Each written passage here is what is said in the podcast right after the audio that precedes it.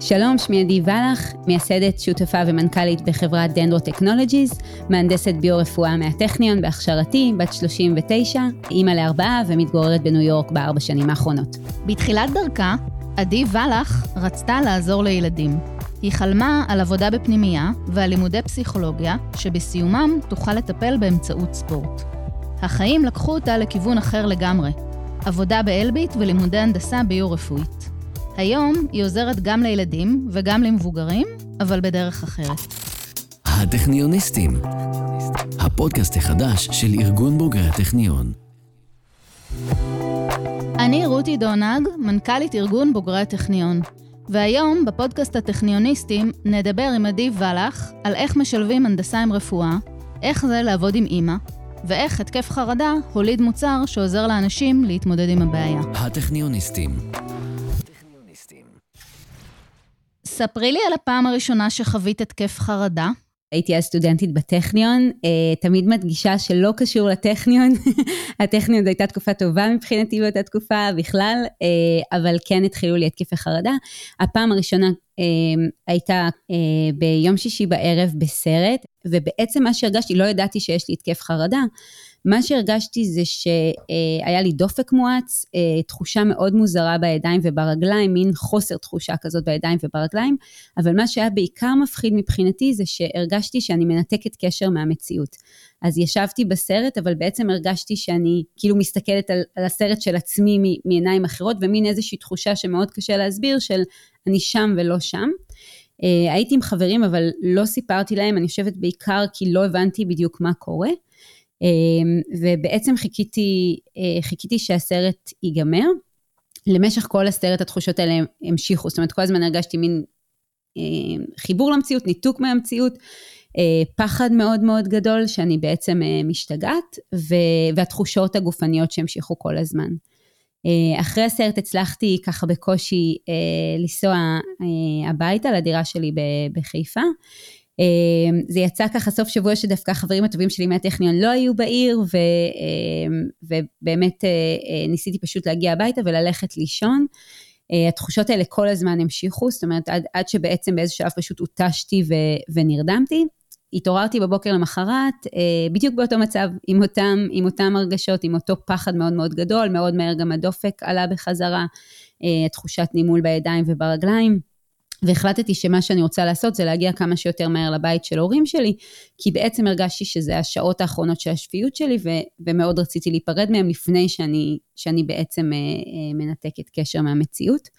אה, לקח לי חמש שעות לעשות את הנסיעה מחיפה לכפר נטר, שבדרך כלל לוקחת אה, 40 דקות. אה, עצרתי המון פעמים בדרך, עוד פעם כל הזמן מין תחושה כזאת שאולי אני אפילו לא צריכה לנהוג, שאולי אני לא בדיוק כבר כשירה, אה, פחד מאוד גדול ממה שהולך לקרות.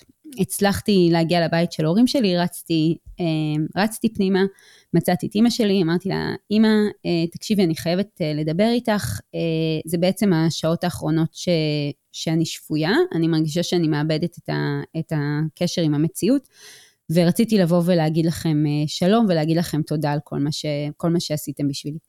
אה, אימא שלי הסתכלה עליי והתחילה לצחוק, שזו הייתה תגובה קצת אה, מוזרה ביחס למה שאני חוויתי, אבל היא רופאה ואני רגילה לתגובות מוזרות. היא הסתכלה עליי ואמרה, הכל בסדר, יש לך התקף חרדה. וזה בעצם הייתה הפעם הראשונה ששמעתי את המושג התקף חרדה, שהיום אני יודעת ש... כשאני יודעת היום את המספרים ואת הסטטיסטיקות, אני יודעת שהוא לא כל כך נדיר, אבל אז, עד אז לא נתקלתי במושג הזה בכלל. אה, וזה בעצם התחיל, אה, אה, זאת הייתה החוויה הראשונה, וזה התחיל תקופה מאוד ארוכה של התמודדות עם, עם התקפי חרדה, שבהתחלה היו מאוד מאוד דחופים ברמה של שישה, שבעה התקפי חרדה ביום. זה נשמע מאוד מאוד מאיים. כן, זה בהחלט מאוד מאוד מאיים. אני יכולה להגיד שגם בחוויה האישית שלי, זה, אני חושבת שזו התחושות הכי מפחידות שאי פעם אה, חוויתי, אה, וגם היום שאני כבר יותר מתעסקת בזה באופן מקצועי, אני יכולה להגיד שאנשים עם התקפי חרדה, בדרך כלל יש שלוש, אה, שלוש תחושות עיקריות, או שאנשים מרגישים שהם הולכים למות, או שהם חוטפים התקף לב, בדרך כלל בשני המצבים האלה הם הרבה פעמים מגיעים לחדר מיון, או שמרגישים שהולכים להשתגע, שזה בעצם היה התופעה שלי, אבל כיוון שזו תופעה, ואולי נגיע לזה בהמשך, זו תופעה מאוד פיזיולוגית גם, אז, אז אנחנו רואים שגם התחושות והמחשבות הם מאוד מאוד משותפים, וזה בעצם שלושת המחשבות שבדרך כלל חוזרות על עצמם. אז, אז אצלי זה היה פחד מלהשתגע, וזה אה, בהחלט היה פחד מוות, זאת אומרת, זה באמת היה פחד אה, מאוד מאוד מאוד, מאוד עמוק. ואיך טופלת בזמנו?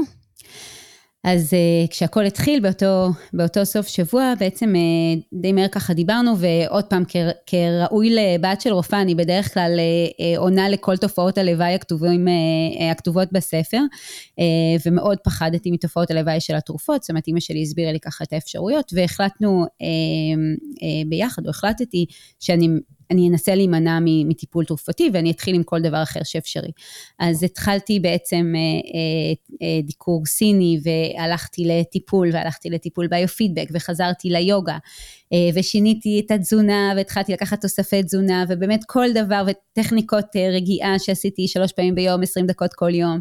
כל זה היה במקביל לזה שלמדתי בטכניון ובאותה תקופה כבר גם עבדתי באלביט ב-40% משרה, אז אפשר לתאר שזה לא היה קל לעשות את כל השינויים האלה, אבל באמת הייתי מוכנה לעשות כל דבר שאפשר כדי, שה, אה, כדי ש, שהתקפי החרדה יפחתו ויפסקו. אה, וראיתי שכל ה... באמת כל הכלים האלה אה, עזרו לי להפחית את התדירות של התקפי חרדה. אז זו הייתה תקופה שזה היה כבר, שזה היה שבעה ביום, אז זה כבר לא היה שבעה ביום, זה הפך להיות אה, אה, בהתחלה פעמיים ביום, ואחר כך אחד ביום, ואחר כך לא כל יום. אבל מה שעוד ראיתי זה שזה בעצם לא הפסיק אותם לגמרי. אה, ו, אה, ו, וזה לא העלים אותה מהחיים שלי. בנוסף, השני דברים הנוספים ככה שמאוד הפריעו לי זה שאחד, למרות שהייתי מאוד מיומנת בכלים האלה, ואני יכולה גם להגיד שגדלתי על טכניקות של הרפאיה, אמא שלי הייתה מרדימה אותנו עם הרפאיות מגיל שבע, זאת אומרת, זה כלים שהיו מאוד מוכרים לי עוד לפני אה, העניין הזה של התקפי חרדה, וגם אורח החיים שלי היה יחסית, אה, יחסית בריא. אמ, אז למרות כל זה, כשהיה לי התקף חרדה, לא הצלחתי להשתמש בכלים האלה כדי לעצור אותם. זאת אומרת, הם עזרו בלהפחית, אבל כשההתקף הגיע, לא הצלחתי לעשות את טכניקות רגיעה האלה ואת הנשימות של היוגה. לא הצלחתי להשתמש בזה, והפוך, הרבה פעמים הרגשתי גם שהניסיון להשתמש בהם בזמן התקף החרדה, אמ, דווקא הגביר את התקף החרדה. היום אני כבר יודעת להסביר את זה גם יותר מבחינה מדעית, אבל אז לא ידעתי, פשוט חוויתי את זה. אמ, ובנוסף, מה שעוד שמתי לב זה שכביכול החיים שלי במבט מהחוץ אה, נראו אותו דבר, אז המשכתי לנהל צוות והמשכתי ללמוד בטכניון והכל היה בסדר, אבל מבחינתי החיים שלי מאוד מאוד השתנו, כי כל הזמן היה שם את הפחד ממתי התקף החרדה הבא הולך, הולך uh, לתקוף אותי. אז uh, חטפתי כמובן את התקף החרדה ראשון בסרט, אז הפסקתי ללכת לסרטים, אחר כך שחיתי באותה תקופה בבריכה המהממת של הטכניון, אז הפסקתי לי, וחטפתי התקף חרדה פעם אחת בבריכה, אז הפסקתי לשחות. כל מיני דברים שבעצם החיים שלי מבחוץ נראו אותו דבר. אה, והפחד הזה היה שם כל הזמן, הפחד מהתקף חרדה הבא היה, היה כל הזמן. אמ, ו, אה, ובעצם בעקבות הח, החוויה הזאת, אה, ככה התחלתי לחפש פתרון אחר. עוד נגיע לרגע הזה שבו החלטת לפתח מוצר, אבל בואי נחזור קודם אחורה. סיפרת שאת בוגרת הפקולטה להנדסה ביו-רפואית. מה הביא אותך ללמוד דווקא את זה? וואי, שאלה מעולה. אז כמו שסיפרת ככה בתחילת הפודקאסט, אה, בעצם אה, אה, כשסיימתי את הצבא, וזה עוד משהו שככה התגבש אצלי קצת מלפני כן, אני מאוד רציתי ללכת ללמוד פסיכולוגיה וספורט, ולשלב בין שניהם, בעצם לעשות מה שנקרא היום טיפול בספורט, ואז קצת היה, כבר התחיל, אבל היה קצת פחות נפוץ. הייתי מאמנת שחייה בתיכון, וראיתי את ההשפעה המאוד גדולה שהיה לנו על הילדים, וזה היה קסם בעיניי, זאת אומרת, מאוד רציתי לשלב את זה, ובאמת ככה להשתמש בספורט ככלי טיפולי. אה, בצבא אה, התגייסתי להיות מדריכת תותחנים ונבחרתי להיות המדריכה הראשונה ביחידת, אה, ביחידה של מזל"טים, היום היא כבר מפורסמת, נקראת זיק, ובעצם זה היה ככה החשיפה הראשונה שלי לעולם ההנדסה, כי הייתי, נבחרתי לייצג את היחידה שלנו מול אלביט שפיתחו את הסימולטור הראשון ליחידה. אז באמת אחרי הצבא בעודי מחפשת פנימייה לעבוד בה ורוקמת את החלום של הפסיכולוגיה והספורט, אה, קיבלתי הצעה מאלביט לעבור לאלביט ולסיים את הפרויקט שבעצם התחלתי בצבא. אה, בהתחלה ככה ממש אה, נאבקתי בהצעה הזאת, המשכתי ללכת לפנימיות לראיונות, ובאותה תקופה פנימיות יותר רצו זוגות נישואים. וזה לא כל כך הסתדר, ובסוף ממש kicking and screaming אפשר להגיד, התחלתי לעבוד באלביט. יש עליי סיפור מאוד מצחיק, שאני מאמינה מתגלגל עד היום, שאני לא הסכמתי לחתום אפילו לא על שנה באלביט. נשארתי בסוף עשר, אבל אני באמת חשבתי שאני באה לסיים כמה דברים, לסיים את הפרויקט הזה וללכת. אחרי כמה חודשים באלביט, הבוס שלי באלביט אמר לי, את רואה את, את העלייה של פרויד? אז אמרתי לו, כן, מהחלון, אז אמר לי, אז תסתכלי טוב טוב, כי את הולכת לעלות שם כל יום לטכניון. ואמרתי לו, אני לא הולכת לטכניון, אני הולכת ללמוד פסיכולוגיה וספורט בווינגייט, ו, ובאמת ככה נצמדתי לתוכנית, אבל בסוף, אחרי, אחרי שנתיים באלביט, הבנתי שהתאהבתי בעולם ההנדסה, והבנתי שבאמת הוא מביא לידי ביטוי הרבה מאוד מהדברים ש... שאני טובה בהם, והרבה מאוד מהדברים שככה אה, אה, עושים לי טוב. אה, ואז באמת התחלתי, אה, הבנתי שכבר אני כן באמת הולכת אה, להתגלגל בפרויד כל בוקר לטכניון, והתחלתי לחשוב, אוקיי, איזה בעצם הנדסה, איזה הנדסה אני רוצה ללמוד. בחרתי בהנדסה ביו-רפואית, כי כן, עדיין רציתי איזשהו קשר ללעזור לאנשים, וזו הייתה הנדסה יחסית, אני חושבת היום, קצת אחרת מאז, היום אני כן חושבת שכל הנדסה היא הנדסה ש, שאפשר לקחת אותה גם לכיוונים של, של עזרה, והיא עוזרת מהמון המון תחומים, אבל אז כן יותר הסתכלתי על העזרה היותר נגיד טריוויאלית של עולם הפסיכולוגיה ועולם הרפואה במידה מסוימת, והנדסה הביו-רפואית הייתה מין קסם כזה שמשלב בין עולם, משלב בין עולם ההנדסה, שאהבתי, לבין, אה, לבין היכולת לטפל באנשים. אה, אז אה, זה היה סיבה אחת. הסיבה השנייה היא שכן ידעתי על עצמי כבר מעבודה באלביט, שאני מאוד בן אדם מולטי דיציפלינרי, זאת אומרת שיותר מתאים לי איזושהי הנדסה שהיא הנדסה יותר רוחבית, מאשר הנדסה מסוימת שמתעמקת בדיציפלינה מסוימת. אה, זה, זה לפחות ככה מה שהרגשתי אז, אני, אני גם היום אה, בן אדם דיסציפלינרי, זאת אומרת זה נשאר נכון, אבל שוב היום הפרספקטיבה שלי קצת אחרת על הדברים האלה, אבל זה היה השיקולים שאז בעצם הובילו אותי לבחור בהנדסה ביו-רפואית.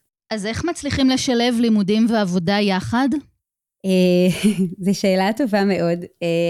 אני בהחלט אגיד שבשבוע הראשון שלנו בטכניון, מי שהיה אז הדיקן בפקולטה להנדסה ביו-רפואה, סליחה, לא הדיקן, זה היה האמת אחד הפרופסורים, אה, אה, לא הדיקן, מאוד המליץ לא לעבוד בזמן הטכניון, ואני כשבדיוק חתמתי על 30 אחוז משרה באלביט, זה בהחלט ככה הטריד אותי. אמ, ההחלטה שלקחתי לפני תחילת הלימודים הייתה שמאוד חשוב לי כן לשמור על מקום העבודה שלי שמאוד אהבתי, וגם כמובן עזר לי מבחינה כלכלית. והחלטתי לפרוס את התואר על חמש שנים, בפועל בסוף סיימתי אותו בארבע וחצי. אמ, אני יכולה להגיד שלי באופן אישי, וכמובן שזה מאוד מאוד אה, אישי, אה, השילוב בין העבודה לטכניון מאוד עזר לי, כי בעבודה כבר הייתי מנהלת צוות, היה לי כבר את המקום שלי. אמ, והשילוב הזה בין להיכנס לטכניון, שההתחלה, השנה הראשונה בו בהחלט לא הייתה קלה, אה, לבין עדיין לשמור על המקום שיש לי בו את הביטחון שלי ואת ה, ככה את המקום שלי בתוכו, היה שילוב מאוד טוב מבחינתי. אז הייתי מסיימת את היום לימודים בטכניון, אה, הולכת, נוסעת לאלביט, מרגישה קצת אה, שוב עצמי באיזשהו מקום, מתעסקת בדברים המאוד מוכרים שכבר היה לי בהם ביטחון ו, ו, וחוזרת ללמוד, ומבחינתי זה היה שילוב מאוד מאוד טוב, גם אני חושבת מבחינה רגשית. ו- וגם מבחינת ההתפתחות שלי, מה גם שהעבודה נתנה לי ככה מאוד אה, איזשהו אופק ללהבין, אוקיי, מה קורה אחרי הלימודים, איך בעצם לימודי ההנדסה האלה מתורגמים, אה, מתורגמים, מתורגמים לעולם ההייטק, אה, וזה היה שילוב מאוד מאוד טוב. אז, אז זה בהחלט היה קצת מאתגר מבחינת ניהול זמן, נגיד את זה ככה, ואני חושבת שזה, לי באופן אישי, השילוב הזה מאוד מאוד תרם, ואפשר לי לעבור את התקופה של הטכניון מאוד בכיף, ולהרגיש שאני באמת נהנית משני העולמות. ואז סיימת את התואר וחזרת לאלביט, אבל אחרי תקופה קצרה, עזבת שוב. נכון, אז uh, בעצם לאורך כל התואר נשארתי באלביט, uh, ובסוף התואר uh, עברתי תפקיד, עברתי יותר, כבר תוך כדי התואר לתחום של הנדסת מערכת בתוך אלביט, ונשארתי באלביט עוד כמה שנים טובות, ואז כן, אחרי עשר שנים ב, בלב כבד מאוד עזבתי את אלביט. אמ, זו הייתה החלטה מאוד מאוד קשה, כי אלביט באמת היה בית מבחינתי, א', הגעתי לשם אה, כאילו באמת שבועיים אחרי השחרור, אה, וזה מקום שמאוד מאוד גידל אותי, גם הייתי בעתודה הניהולית של אלביט, וככה הייתי במה שאני קוראת מסלול ההישארות לנצח. אמ, אבל אה, אני כן הבנתי שמאוד מאוד חשוב לי להכיר תעשיות אחרות, התעשייה הביטחונית היא תעשייה מאוד מאוד מאוד שונה מתעשיות אחרות, והרגשתי שאני שבוער בי ממש להבין איך תעשיות אחרות מתנהלות. וכשעזבתי את אלביט זה היה מין, גם באווירה מאוד מאוד טובה, וגם מין תחושה כזאת של אוקיי, אני עוזבת ואני אחזור, זאת אומרת, אני עוזבת לכמה שנים, אני אכיר קצת מה קורה במקומות אחרים, הרבה אנשים בזמנו באלביט עשו דברים דומים, ואני אחזור לאלביט שזה הבית. בינתיים לא חזרתי, אבל, אבל זה תמיד יישאר הבית, ותמיד יהיה לי מקום חם בלב לאלביט ולכל מה שקיבלתי שם. ולאן הלכת משם? אה, לשם עברתי, בעצם מאלביט עברתי לאובג'ט, היום נקראת סטרטסיס, שזו חברה שמפתחת אה, מדפסות שמדפיסות בתלת מימד. באותה תקופה זה ככה ממש היה הייפ של, אה, של התעשייה של מדפסות תלת מימדיות.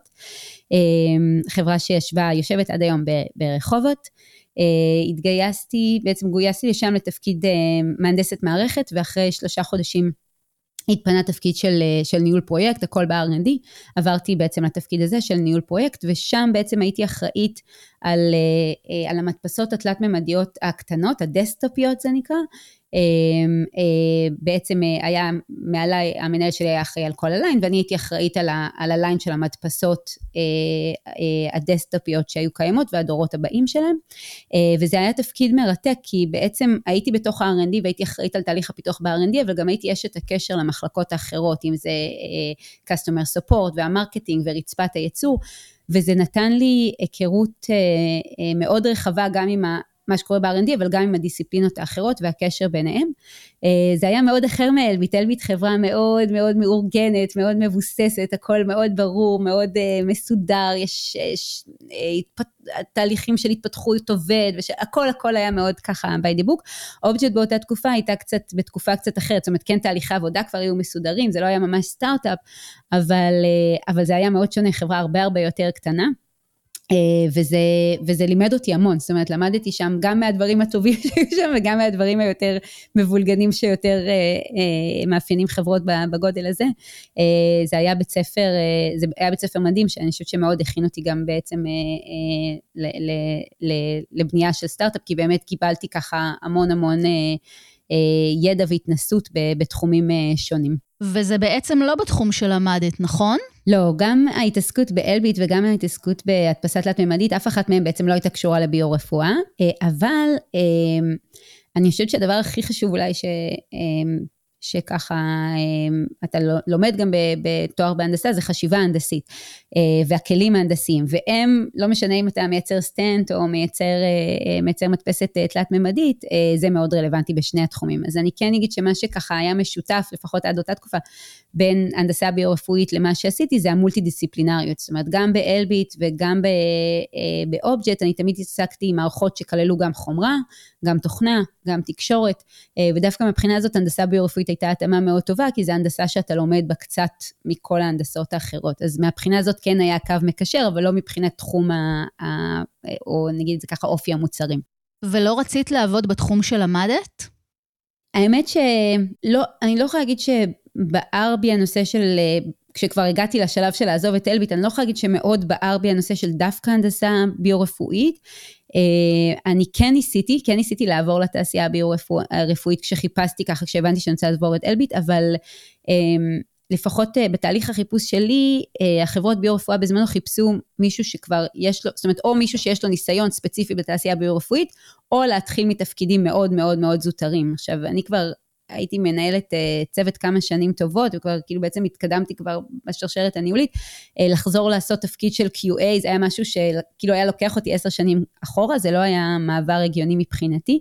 Uh, זה היה משהו ככה מאוד מעניין מבחינתי לראות שבאמת, זה לפחות עוד פעם בזמנו, ואני לא רוצה כמובן לעשות פה הכללות, אבל לפחות מהניסיון שלי לא היה כל כך פתיחות לקבלה של אנשים מתעשיות אחרות לתוך, ה, לתוך התעשייה הביו-רפואית.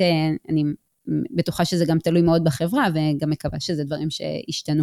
אבל זה היה אז, ואז, ואז באמת החלטתי שלא בכל מחיר, ואני מן הסתם לא לחזור עשר שנים אחורה כדי אה, להצטרף, אה, להצטרף אה, לחברות בתחום, אה, וזה בעצם ככה התגלגלתי, אה, התגלגלתי אה, אה, לתעשייה של, אה, הדפסות, של מדפסות תלת-ממדיות.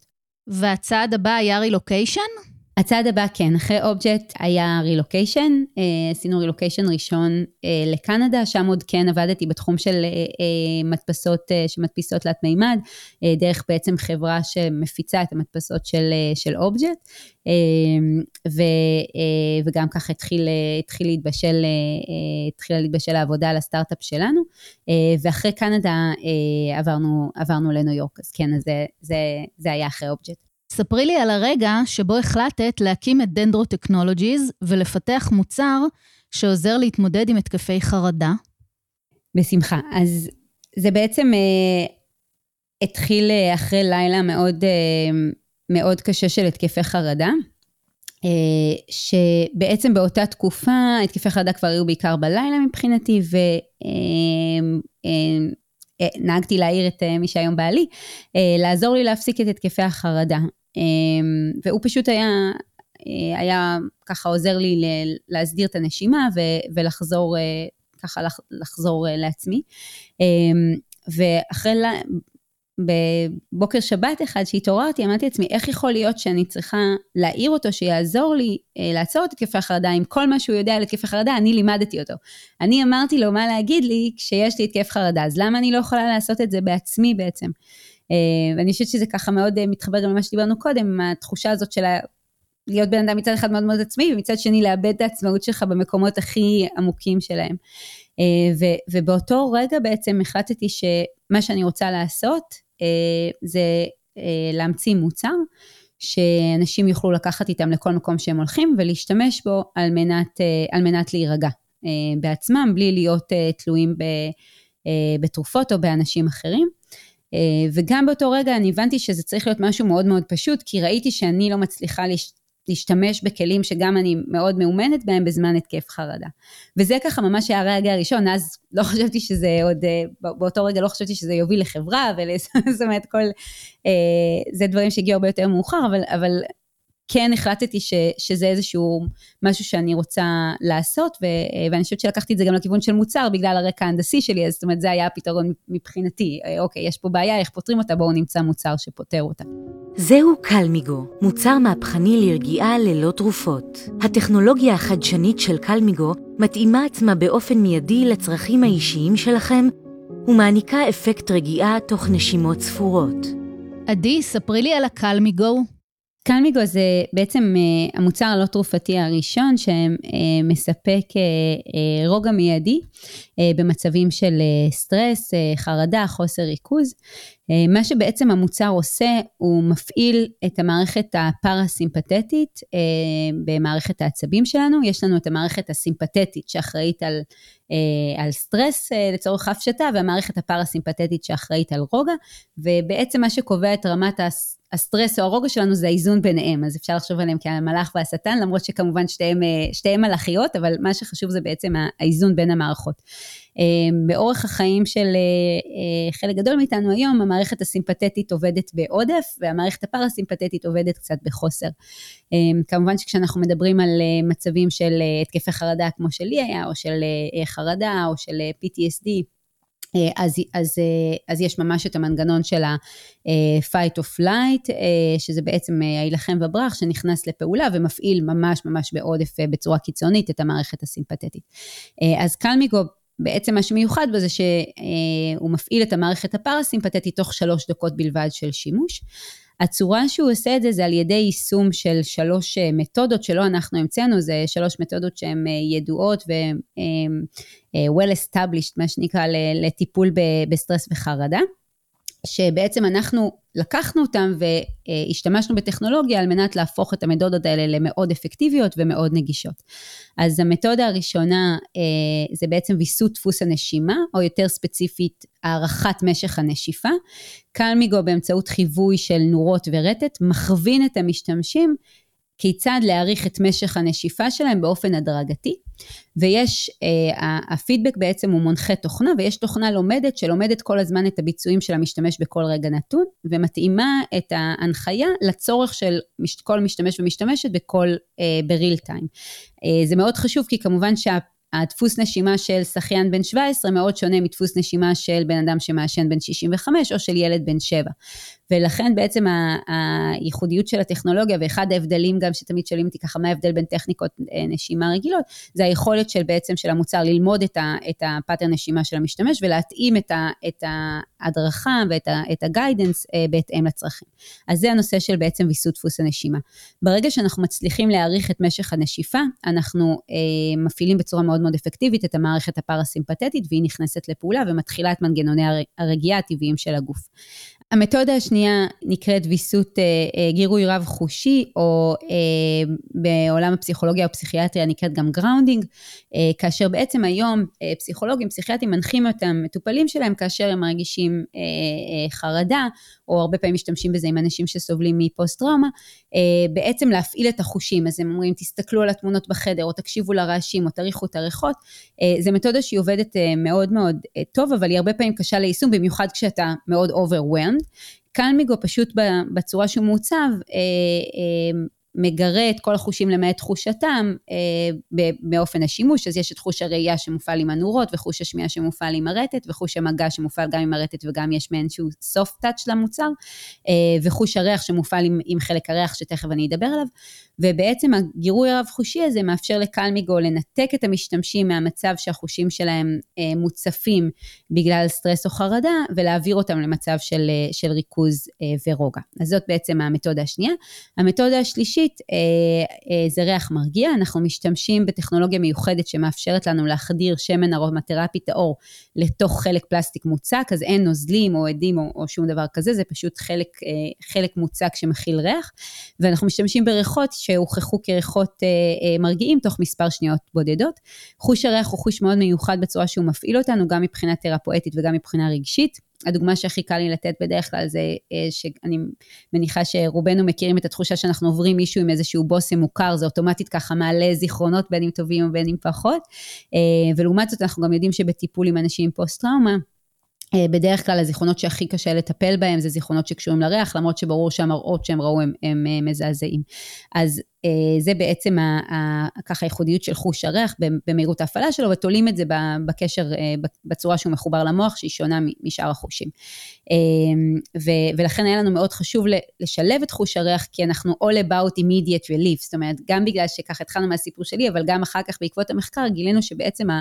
הצורך בשוק הוא למשהו שנותן פתרון מיידי, לא רק למשהו שאתה יכול להתאמן ולתרגל ולהשתמש בו, שזה, שזה כלים מעולים בפני עצמם, אבל בעצם זיהינו שיש חוסר מאוד מאוד אה, גדול במשהו שאתה יכול לקחת איתך, להשתמש בו ולהירגע באופן מיידי, אה, ויש לזה חשיבות במספר רמות, שאם תרצו אני אשמח לפרט עליהן, אה, ולכן היה לנו מאוד חשוב לשלב את הייחודיות הזאת של חוש הריח. והשילוב של שלושת השיטות של ויסות דפוס הנשימה, עם ה grounding, עם הריח המרגיע, זה הם בעצם, הוא בעצם מה שמאפשר לקלמיגו לספק אה, רוגע תוך שלוש דקות אה, בלבד של שימוש, גם במצבים אה, מאוד מאוד קיצוניים, כמו נגיד התקף חרדה מאוד חזק. זה נשמע שיש לכם גם שילוב עם ידע מחקרי ורפואי, מאין זה הגיע? נכון.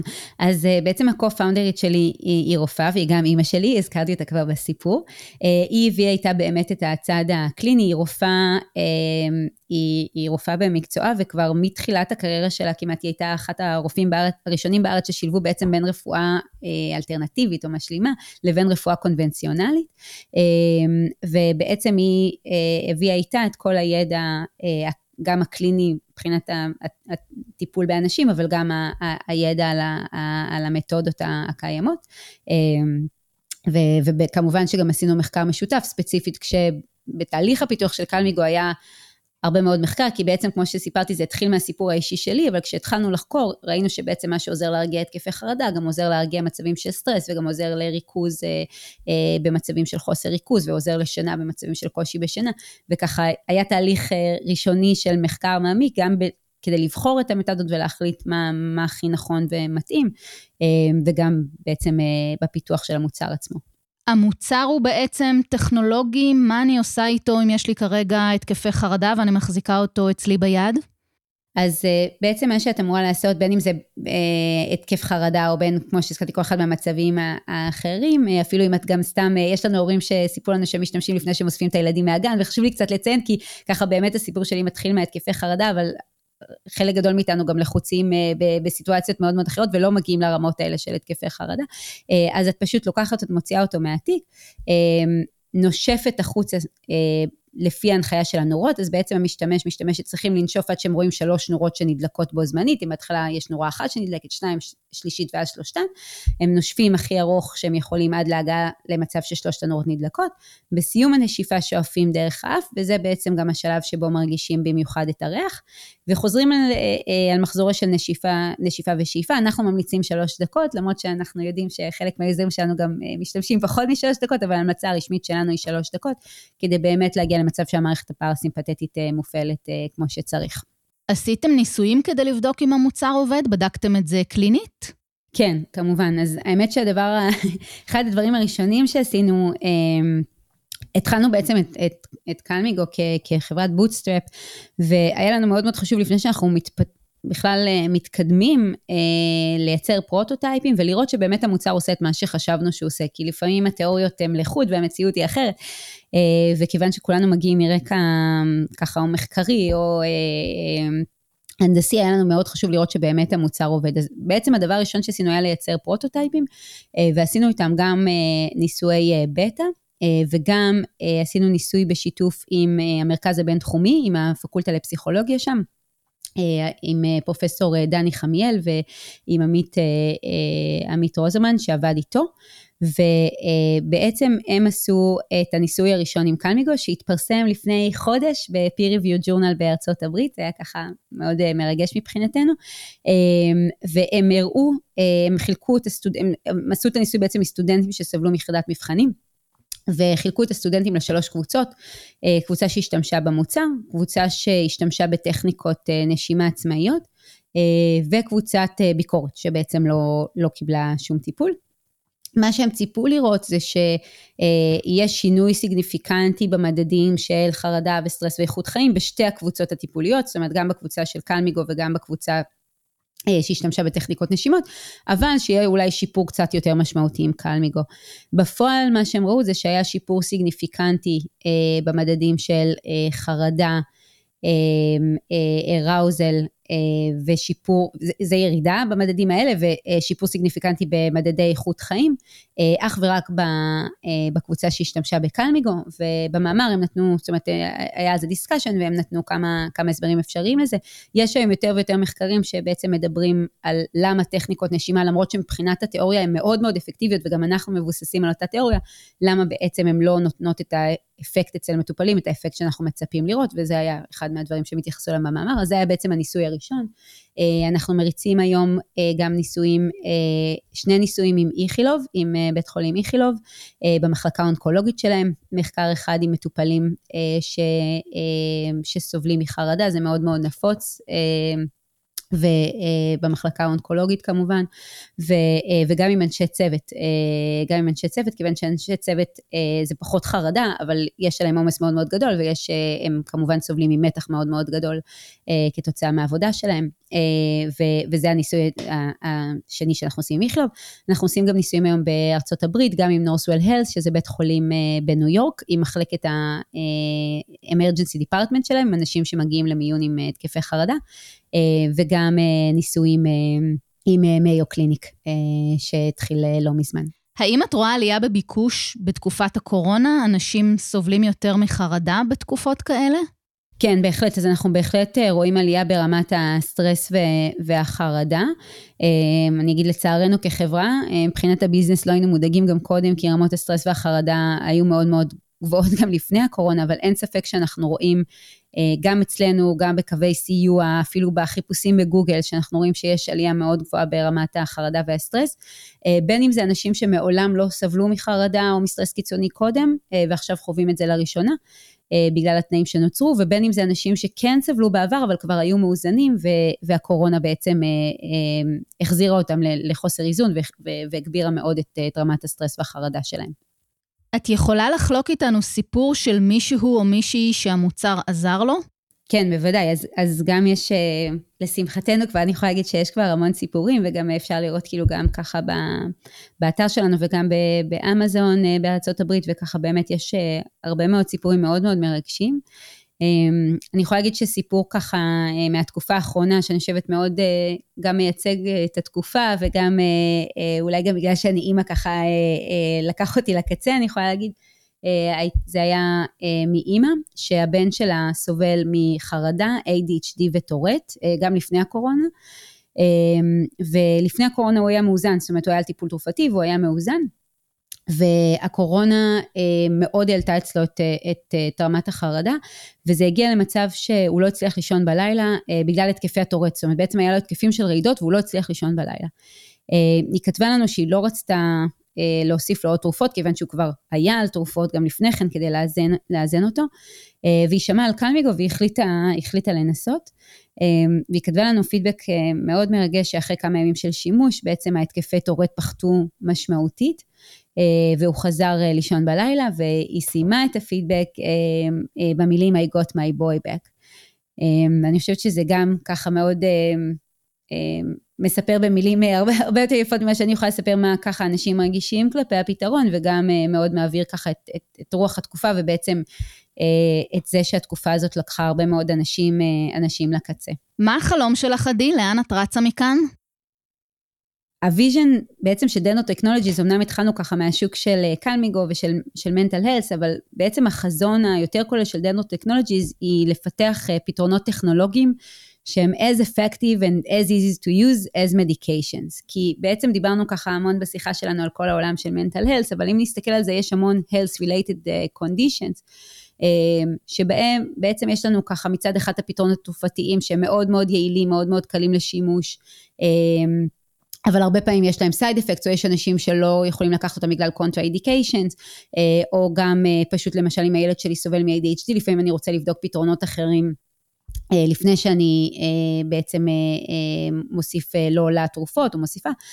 ומנגד יש לנו את הפתרונות שנקרא להם ככה פתרונות אלטרנטיביים, שהם א', אחת האתגרים איתם זה שיש הרבה מאוד אנשים שבכלל מסתכלים לכיוון הזה, כי הם לא מגדירים את עצמם כאנשי פתרונות אלטרנטיביים או אנשי וולנס, או כמו שלא מזמן קיבלנו איזה פידבק מאוד טוב מווטרנס, וטרן בארצות הברית, שהוא אמר, A-type male like myself. אז, אז כל מיני אנשים שמגדירים את עצמם כ-A-type male, אולי לא מרגישים מחוברים לעולם הזה ובכלל לא מסתכלים לעבר הפתרונות הזה, וזה באמת הסיפור שלו, זאת אומרת, הוא, הוא ככה סיפר לנו על זה, ולא בכלל מסתכלים לכיוון של הפתרונות האלה.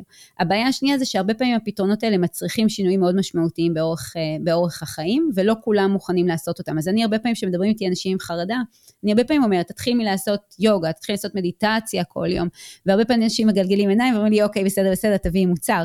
כי להרבה אנשים אין היום את האפשרות אה, באורך החיים שלהם באמת להתמיד בפתרונות האלה. בנוסף, גם אנשים שכן מיישמים את הפתרונות האלה, אז אם ניקח את ההורים לילד עם אה, ADHD, אז לוקחים אותו לרכיבה טיפולית ומשנים לו את הדיאטה ומורידים את הסוכר אה, ולוקחים אותו לקיר טיפוס וכן הלאה וכן הלאה, הרבה פעמים בסוף כשהוא מתיישב ללמוד, הוא לא מצליח להתרכז. זאת אומרת, אז הם עשו את כל, ה, הם עשו את כל השינויים האלה, אבל עדיין הם צריכים איזשהו פתרון לרגע המיידי ואין להם אותו, ואז הרבה פעמים יש חזרה לפתרונות התרופתיים. אז בעצם גילינו שיש פה איזשהו חוסר מאוד מאוד גדול בפתרונות שהם פתרונות לא תרופתיים, טכנולוגיים, כי זה העולם שאנחנו באים ממנו, אה, אבל שהם כן as effective and as easy to use um, as medication, וזה בעצם החזון של החברה לפתח מוצרים נוספים כאלה לתחומים אה, נוספים, אה, חוץ מהתחום של mental health. ועכשיו, פינת קידום עצמי. בפינתנו קידום עצמי, את מוזמנת לספר לנו איפה אפשר לרכוש את המוצר. אפשר לרכוש את קלמיגו בארץ, uh, המפיצים שלנו זה מדס פארם, ואפשר לרכוש את קלמיגו דרך האתר שלהם, קלמיגו.co.il, uh, או דרך סופר פארם אונליין uh, גם. בארצות הברית אנחנו מוכרים דרך האתר שלנו, קלמיגו.com, או דרך אמזון, או יש לנו גם הסכם עם ה-FSA סטור למי שגר בארצות הברית ויש לו חשבון FSA, זה בעצם חשבון שמוכר להוצאות בריאותיות, אז גם דרך ה-FSA סטור. עצות לסטודנטית המתחילה או לסטודנט. עדי, מה העצה שלך לסטודנט או סטודנטית שמתחילים את הלימודים בטכניון? וואו, אמ, אז אה, אני אגיד, א', לא, לא להקשיב לעצות, אמ, אני צוחקת, אבל אה, אני אגיד שבאמת אה, למצוא את המסלול שנכון לך או לך ליהנות מהלימודים האלה ולעשות אותם בדרך ש, שנכונה לך. אני יכולה להגיד מהניסיון שלי, מומלץ לא ללמוד, לא לעבוד בזמן, או לפחות בזמנו היה לא לעבוד בזמן הלימודים בטכניון, אני חושבת שזה הדבר שעבד לי הכי טוב. אה, אני עשיתי את השנתיים הראשונות כמעט רק בווידאו, אחרי שהבנתי שזה בעצם מה שנכון לי, ואני חייבת להגיד שהטכניון מאוד עזר לי, יש גם בטכניון, ככה, אני לא זוכרת את השם של זה, אבל בדיוק עזרה לסטודנטים, ומישהי שם מאוד הכווינה אותי בדיוק לכיוון הזה של, אוקיי, בסדר, יכול להיות ש-80% אנשים מהטכניון מתאים ללמוד בקבוצות, ומתאים לא לעבוד, אבל לך מתאים משהו אחר, אז תלכי מה שמתאים לך, ותעשי את התקופה הזאת בצורה שנכונה לך. אז אתם מכירים את עצמכם הכי טוב, אתם יכולים לסיים את הלימודים האלה בהצלחה ללא ספק, ופשוט תמצאו את הדרך שנכונה לכם גם ליהנות מהתקופה הזאת וגם להצליח בה. מה זה עבורך להיות בוגרת טכניון? מה זה עבורך להיות בוגרת טכניון? זה דבר שאף פעם לא חשבתי שאני אהיה בראשונה. אבל uh, היום אני יכולה להגיד שהקשר שלי עם הטכניון מאוד, uh, מאוד התהדק בשנים האחרונות, דווקא מאז שאני בניו יורק, יש פה, היה פה ככה uh, uh, באמת את הקבוצה של בוגרי הטכניון uh, בניו יורק, uh, והטכניון השקיע בניהול ככה של uh, קשרים עם, uh, עם בוגרים. Uh, והטכניון בשבילי היום זה בית, כאילו זה, זה בית שגם עוזר לי אפילו מבחינת העסק שלי. Uh, למשל הטכניון אה, ככה המליץ לנו לאייפאק שנה שעברה והכיר בינינו לאיזשהו כנס של אייפאק, אה, אז, אז באמת ככה בהמון, בהמון אפילו עזרה בתחומים האלה, וגם מקום, מעין איזשהו גב, גב תומך. מה קיבלת בטכניון שלא היית מקבלת בשום מקום אחר? מה קיבלת בטכניון שלא היית מקבלת בשום מקום אחר? תשובה שעלתה לי זה בעל, אבל... אה, טוב, זו לא תשובה כל כך מקורית, כי יש לנו כמה אלפים כאלה. נכון, זה נכון. אז אני... אה, בהזדמנות זו, אם אתם אה, פנויים, פנויות, בואו ללמוד בטכניון, ונמצא לכם זוגיות. כן, וואי, אני חושבת שזה כאילו הכי לא סלוגן של טכניון, אבל בסוף הכרתי את בעלי שם. אבל מה ש... קיבלתי בטכניון שלא הייתי מקבלת במקום אחר. אני אזהר פה כי לא למדתי באף אוניברסיטה אחרת, אני יכולה להגיד שמה שקיבלתי בטכניון ומאוד אהבתי, זה באמת את, ה, את האמונה ביכולת שלי לפתור בעיות הנדסיות, את החשיבה ההנדסית, וגם אני חושבת שהקמפוס עצמו הוא מדהים, כאילו הוא יפהפה ומדהים, ואני יכולה להגיד שבתור סטודנטית בתקופות קשות היה לזה המון, זאת אומרת זה שכאילו גם יש את ה... הנוף של חיפה, שאין שני לו, אה, לדעתי, למרות שאני לא במקור בחיפה, אה, גם אפילו את המרכז ספורט, זאת אומרת, היה אה, המון המון כלים, גם מבחינת היופי של המקום וגם מבחינת הכלים התומכים שהטכניה נתן, בין אם זה המרכז שהזכרתי לעזרה לסטודנטים, נתן לנו את כל הכלים להצליח. זאת אומרת, אני חושבת שזה מקום שמצד אחד הוא מאוד מאתגר, אבל מצד שני נותן את כל, ה, את כל הכלים שצריך. אה, להצליח, ובהחלט עם סטודנטים שומעים את זה, אני מאוד אה, אה, ככה מעודדת אותם להשתמש בכל מה שיש לטכניון להציע. לקראת סיום, עדי, נחזור לנושא שאיתו התחלנו.